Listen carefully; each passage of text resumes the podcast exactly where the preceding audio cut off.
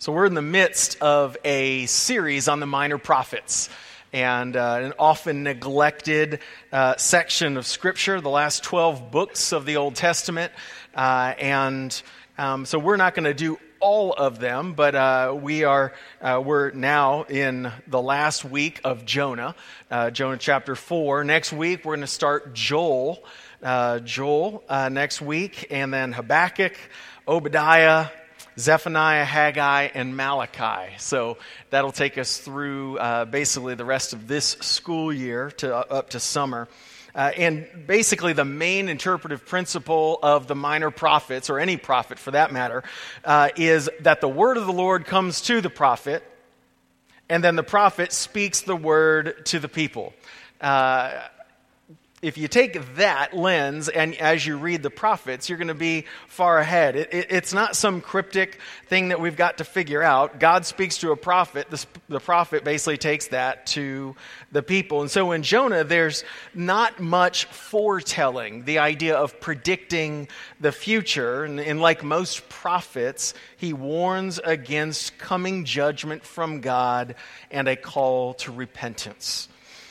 Joel has a little bit more of the future stuff, but the primary audience of any prophet's writing and speaking is the audience right in front of him. Don't miss that.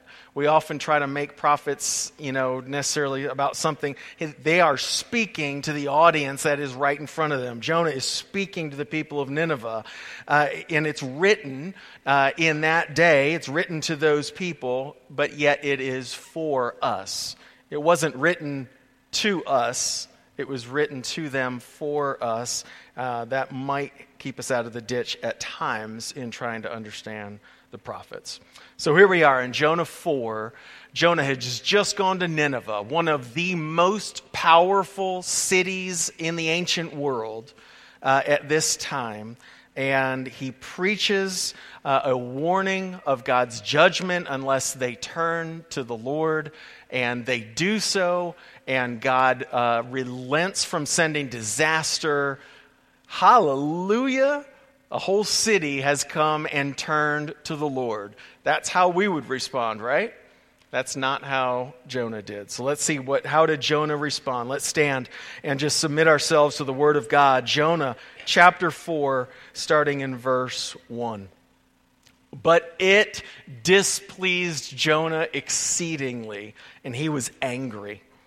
And he prayed to the Lord and said, O Lord, is not this what I said when I was yet in my country? That is why I made haste to flee to Tarshish. For I knew that you are a gracious God and merciful, slow to anger and abounding in steadfast love and relenting from disaster. Therefore now, O Lord, please take my life from me, for it is better for me to die than to live. And the Lord said, Do you do well to be angry? And Jonah went out of the city and sat to the east of the city and made a booth for himself there. He sat under it in the shade until he should see what would become of the city. Now the Lord God appointed a plant and made it come up over Jonah, that it might be a shade over his head, to save him from his discomfort. So Jonah was exceedingly glad because of the plant. But when dawn came up the next day, God appointed a worm that attacked the plant, and so it withered. When the sun rose, God appointed a scorching east wind, and the sun beat down on the head of Jonah so that he was faint. And he asked that he might die and said, It is better for me to die than to live. But God said to Jonah, Do you do well to be angry for the plant? And he, Jonah, said, Yes, I do well to be angry enough to die. And the Lord said, You pity the plant, for which you did not labor, nor did you make it grow, which came into being in a night and perished in a night. Should I not pity Nineveh, that great city in which there are more than 120,000 persons who do not know their right hand from their left, and also much cattle. Let's pray. God, be in our midst, and would you, by the Spirit, speak powerfully to us. God, we know that your word is powerful and effective. It comes out by the power of the Spirit and accomplishes much. And so, Father, for those who profess faith in Christ, God, help us to see ourselves. Help us to see how we have, in a sense, tried to fashion you in our image. Father, for those who have never bowed their knee to Jesus, God, would today be the day of salvation. God, that you would do amazing work in our midst. And we pray these things in Christ's name. Amen. And please be seated. Have you ever had that experience where you just perceive something completely incorrectly, right? You're thinking it's one way, and then in reality, it's something else totally different. You know, coming out of the Christmas season, my mom's favorite movie, yes, I'm talking to you, Mom, is A Christmas Story. Actually, she despises the movie, but us, we love that movie. You know, little Ralphie, a 9-year-old boy who was hoping for the Red Ryder BB gun, and they weren't going to get it for him because you'll shoot your eye out, right? But before that, before Christmas morning, he was a boy full of hopes and dreams, right? Of what the world had to offer, what Christmas had to offer. This whole year leading up to this story, he had been drinking Ovaltine. I've never had any, but it looks gross. But he had finally received his long-awaited Little Orphan Annie secret society decoder pin. And he received it in the mail. He ran in and he decoded his first message. And he finds out only that it is a crummy commercial telling him to be sure to drink more Ovaltine, right? And what does he do? He thought that he had something, and he realized that what he was thinking was not reality at all. And he was displeased with what he had received. That's a Christmas story. Let's take it closer to home, and think of people's thoughts of marriage before they're married, right? It follows a similar pattern. You know, actually, our girls were watching this wedding video yesterday, and I was listening to it, and I just couldn't help but chuckle because it was this amazing cinematography with this triumphant music and the voiceover of the pastor set to this music. It was unbelievable. It was idyllic, and it's idyllic until reality hits. You know, the reality of marriage, yes, it is God's design for this world. It is the backbone of society. If you look at any study on families and the effect of families on children, it is not even close. There is nothing else more foundational to society than marriage. Yet, it is not idyllic.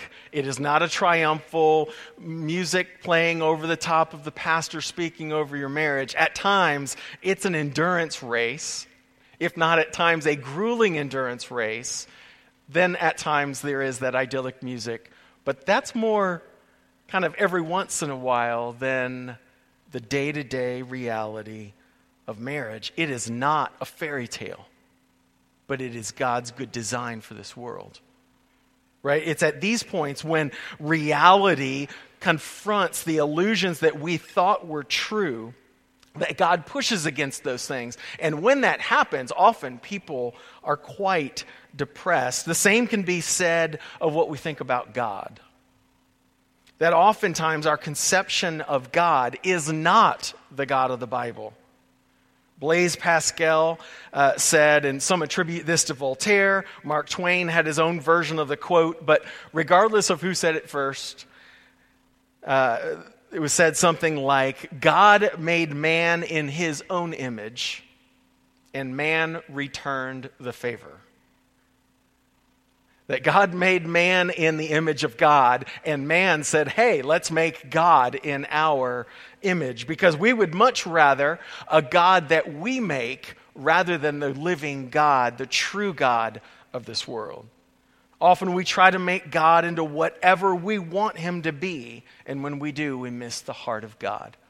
So here's something, that if the God that you believe in and serve, if God is not pressing on your sensibilities at times, if God doesn't make you somewhat puzzled at times, if you don't struggle with God, you may have invented your own rather than the living God who rules over this world.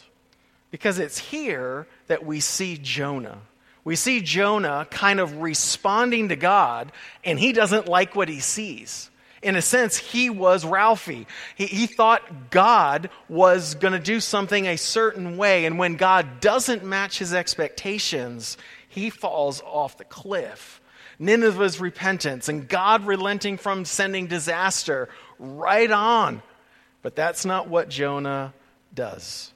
In verse 1, it displeased Jonah exceedingly, and he was angry. There's this word it's basically the Hebrew word for evil that is in this verse. And you could literally translate it, and it's an idiom, so it's but it was a literal translation could be, it was evil to Jonah with great evil that God relented from sending disaster, that Nineveh repented and responded to God. That's staggering. This is the prophet. This is the prophet of God speaking the good news of warning, to these people that they come back. Jonah had constructed a god of his own thinking, and he was angry when the living God, the true God, went against his thoughts, and in that, he misses God's character. Really, he misses God's heart of grace. Because in this passage, as we kind of are going to unfold it, we see God's character all over the pages here. And what do we see is in verse 2, kind of like halfway through Jonah, it's interesting, he's praying. So we have the rebellious kind of wayward prophet who still prays. So you could say, all right, he at least is praying. He's not complaining about God, he's complaining to God. And he says, I knew that you are a gracious God and merciful, slow to anger and abounding in steadfast love and relenting from disaster. He sees the character of God. He sees the God's heart of grace showing up. And where is this a quote from? So when he was saying, you're gracious God, slow to anger, abounding in steadfast love, where is that first show up on the pages of Scripture is Exodus 34, okay?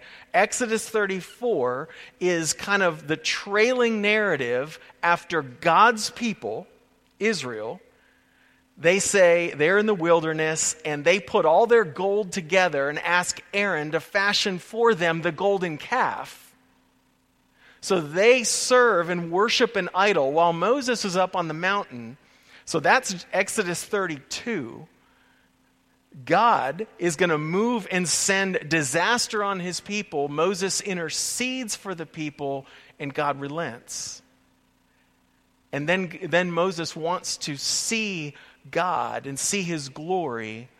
In a sense, God allows him to see his back. And as God passes by, this is what we hear of the character of God, that the Lord passed before him and proclaimed, the Lord, a God merciful and gracious, slow to anger and abounding in steadfast love and faithfulness, keeping steadfast love for thousands, forgiving iniquity and transgression and sin, but who will by no means clear the guilty, visiting the iniquity of the fathers on the children and the children's children to the third and fourth generation. So when Jonah is speaking to God, and in a sense, kind of, yes, he has a right understanding of the character of God, at least in characteristics, he's not saying this is praiseworthy. In a sense, he's actually accusing God of being gracious. It's an accusation, not something of praise, but he's going to forgive Nineveh, but didn't he do the same exact thing for Israel? Because in all of this, we see God's heart of grace. Because just think of all the ways that God displays grace in this book. So grace is God's undeserved favor. So think about it, that God is a patient God. God's long-suffering, kind of the old-school way of translating patience. He exposes the idols of people's hearts.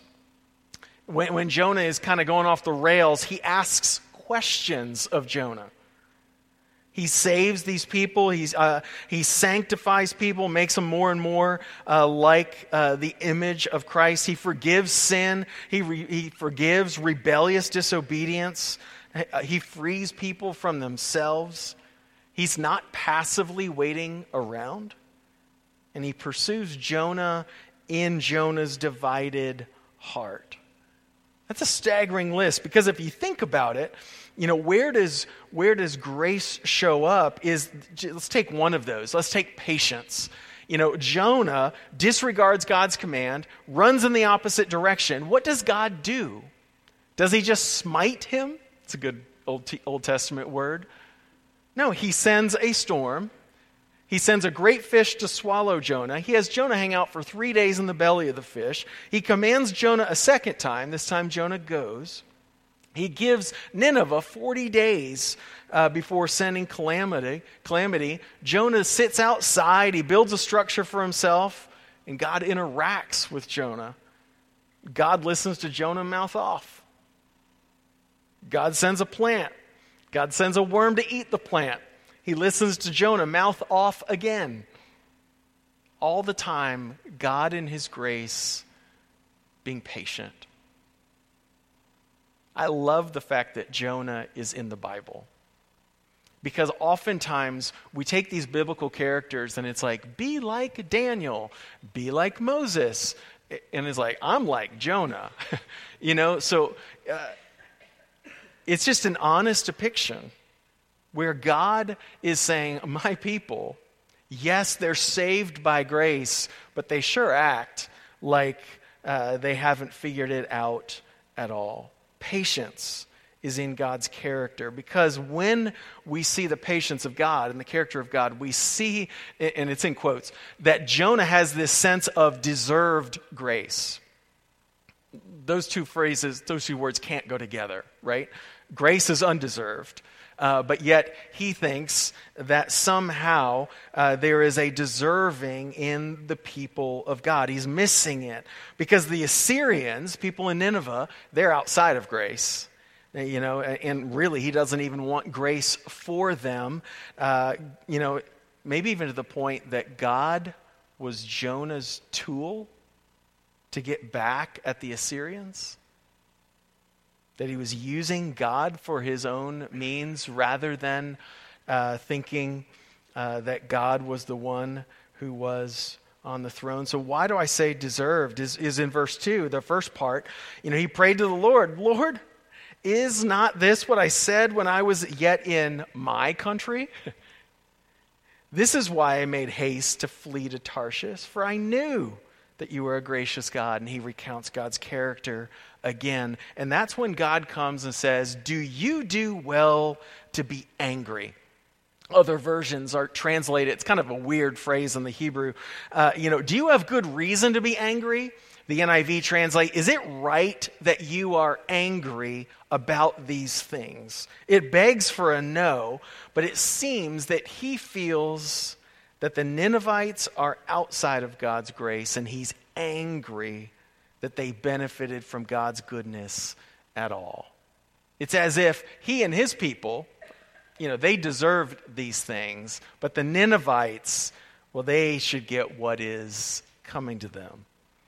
And in all of this, he misses what oftentimes I think God's people miss, is that God's people still need God's grace. Because what did Nineveh need?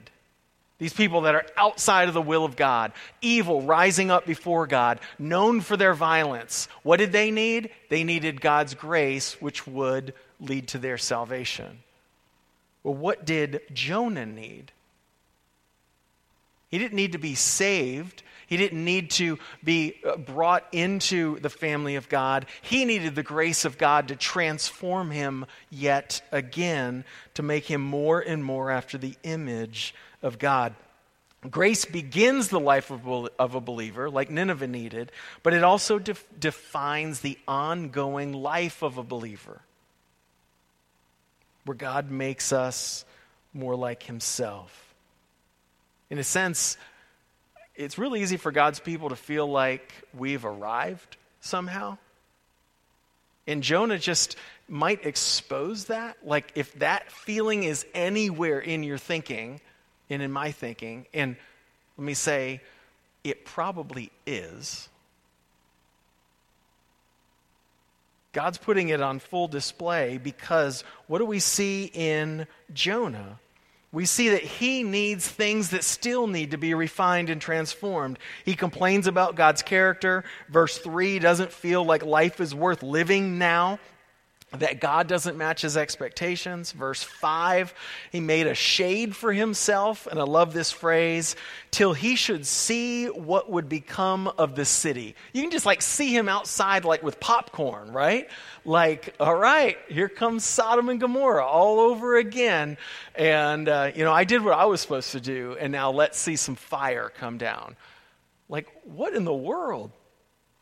He needed God's pursuit just as much as the Ninevites. I don't know if you caught it or not, but the songs that we sang are all about the heart and the pursuit of God.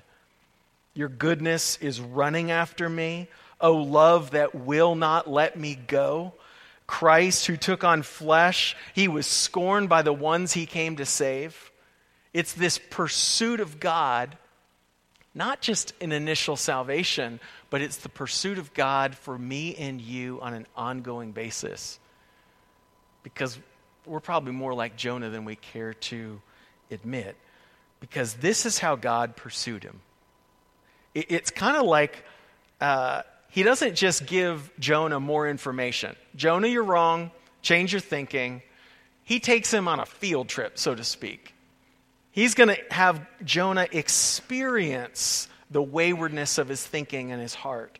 Verse 6, now the Lord God appointed a plant. So that word appointed is the same word for he appointed a wind and brought a storm. He appoints a plant. He's going to appoint a worm. He's going to appoint a strong, hot wind.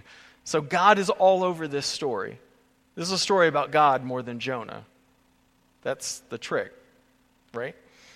Now the Lord God appointed a plant and made it come up over Jonah so that it would be a shade over his head to save him from his discomfort. So Jonah was exceedingly glad because of the plant. Okay? He was mad because this city didn't get what was coming to them, but he was glad about the plant that would shade his head. Verse 7. Now, but when dawn came up the next day, God appointed a worm that attacked the plant, and so it withered.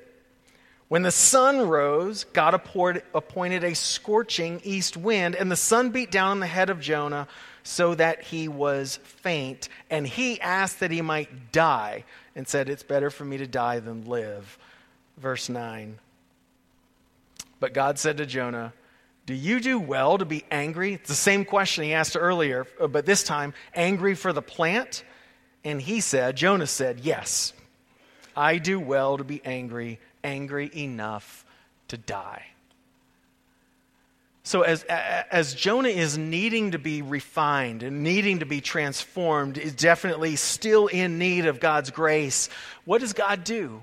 He gives him something that it says that he was exceedingly happy about. He loved it. I love this plant. I love this shade. I mean, it's probably 110 degrees in the desert, right? This is, and not many trees. So shade is no joke, right? And so it comes over him. He is loving it, and then God takes it away. Why? To expose the heart of Jonah.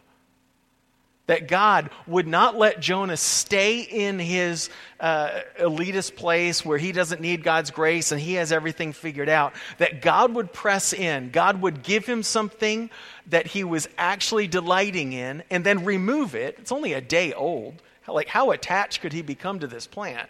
But yet, when God takes it away, he wants to die again. Life is not worth living. God is pursuing Jonah's heart. And I would bet God is pursuing yours in some very unique ways. It might not be a preacher standing in front of you and saying something. It might be God taking you on a field trip, having you feel the effect of losing something that you love so that you might see that that became the idol of your heart. Because in all of this, God's heart of grace, we see God's heart for all people. Now, this is commonly the main emphasis of Jonah 4. And this is where it gets pretty stark, is because God's heart for all people is revealed by the idol of Jonah's heart. That seems odd, but it's actually going to come to light. God's heart for all people is revealed by the idol of Jonah's heart. Because what does Jonah think about? He calls, in a sense, he thinks of these people as those people. Those people who are out there, those people that he hates, those people that he just can't stand, those people who are going to get what's coming to him, those people who deserve the wrath of God, those people. Just kind of, he is now insulated from these people. And what's Jonah's idol? Well, really, there is some debate as to what's going on. I really move with the idea of many commentators that it's really this national identity of Jonah as an Israelite and the Assyrians as the big bad people against the nation of Israel. That Israel was God's chosen people. They were special. And then that turns into them feeling elitist, them feeling like a nationalistic culture, and they have the moral high ground of everybody else around them. Assyria is those people. Tim Keller presses into this, and he speaks of that his natural and good love for his own people had become racism because he wanted the annihilation of his enemies, not the rehabilitation of his enemies. In a sense, he keeps going. His belief that he was a superior kind of person and his country was a superior kind of country to Assyria, his self-righteousness and his pride would enable him to condemn the greatest city of the world to complete death, and he was able to rationalize it as patriotism and self-denial. We are pretty skilled at justifying our waywardness. You know, Jonah cared more about his own comfort than these people. He distanced himself from them and wanted to watch their demise. No heart for them. And this is where God comes to him and says, you pity the plant for which you did not labor, did not make it grow, which came into being in a night and perished. Do you hear that? God is saying, you did this. You pity the plant. And then he comes in verse 11, should I not pity Nineveh, the great city? Jonah, you're concerned about your plant and your comfort. I am concerned about people and where they are. You know, the 120,000 persons is debated all over. Is he talking about little infants? Is he talking about people who are just ignorant of their spiritual condition? You could go 50-50 on commentators. Regardless, it's a lot of people who are deserving of the judgment of God and are somewhat unknowing in their state. You know, how do you respond to hurting or broken people around you? Think about that a second. Because Jonah is sitting here like these people don't deserve it. How do you respond to people that don't have their act together? Maybe even ask a different way. How do you respond to people who don't have their act together, especially the people that you think should? How do you think about them? How do you treat them? You know, they should know better, like I do. They should simply make better choices, like me. Do you hear the arrogance in that thinking? It's as if we have it figured out because God's grace has come and transformed our heart and our thinking, and God has brought us to a new place, and then we internalize that as if we got there ourselves, because why don't other people do what I do? Isn't it just fascinating how easily it is for us to find ourselves in judgment? So who are those people to you? Who are the people that you find yourself distancing yourself from? You might not be asking God to bring down fire on them, but you wouldn't mind if they got it, if they got what they deserved. Who are those people in your heart? And maybe God's saying, if you understood my grace to you, you might not be so desiring of my judgment to fall on them. You know, it could be just another culture. It could be another race. It could be some kids at your school. It could be the mean girls at the lunchroom. It's just interesting, all the people that we find ourselves casting judgment on, hoping and wishing that God would move against them. But what's wild is in all of this, Jonah's idol shows up. He's angry enough to die. When something that we hold dear or essentials taken away, we feel like we want to die. Life's not worth living anymore. It's the very definition of an idol. So is the problem that Jonah is a elite culturalist or the moral high ground, or that he might be a racist? Is that the big problem? No, that is the symptom of a much larger problem. The symptom is that he is holding something other than the living God as what he thinks, if he has it, life is worth living. Now, this might not be your idol, but I would surmise that the human heart invents idols to serve other than the living God. What is it for you that if it was taken away, you would feel like life was not worth living? Because that's what Jonah is saying.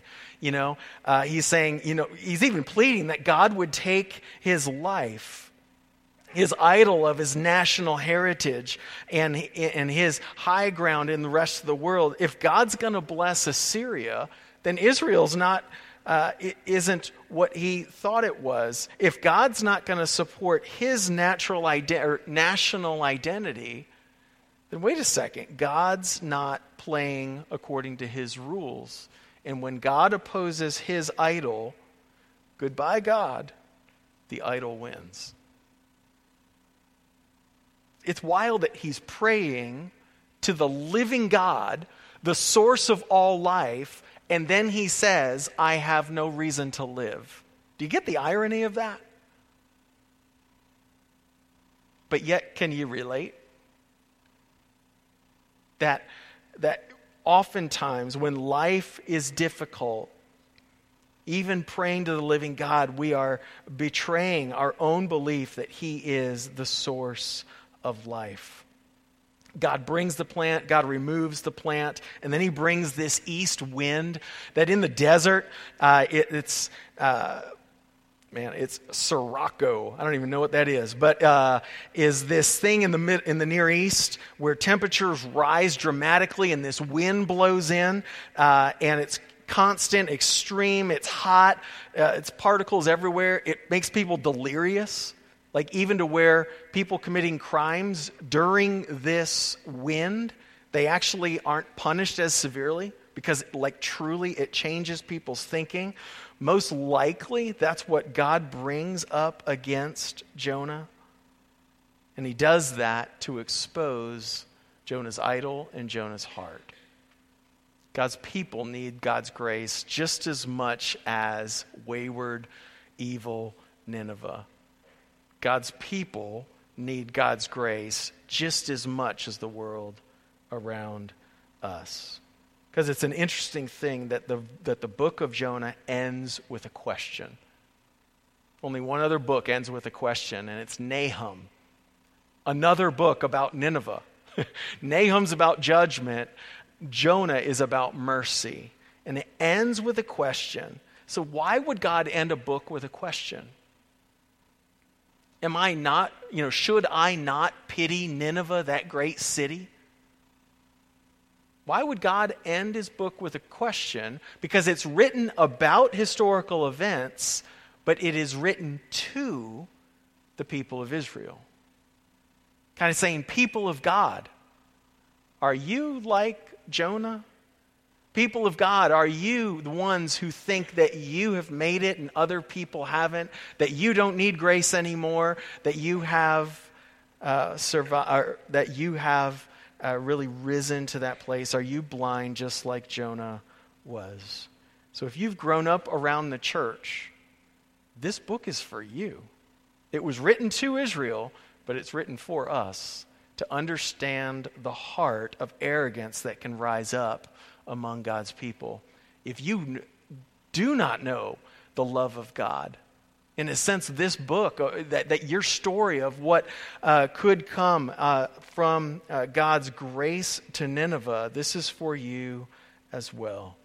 Are you resting on your own ability, your own life, your own talent, your own arrangement of things, or are you resting on the grace of God? Because God promises to come and bring his grace to people who have completely walked in the opposite direction, but then also people who profess faith in Christ and still miss it. God's grace abounds. Let's pray. Father, take your word. I pray by the Spirit, God, that you would have us see ourselves. Have us see ourselves so that then we could see your heart of grace and your heart for all people. God, yes, you move and you call us your own. But yet, God, that doesn't mean that your heart doesn't beat for people around us. And so, Father, I pray that we would see your grace just abound in our own lives so that we would see your grace heal those around us. And so, Father, I pray that you would do an amazing work, that your heart of mercy, that your heart for people would be what we leave with. What sort of God are you? Father, I pray that you'd show us that. In Christ's name, amen.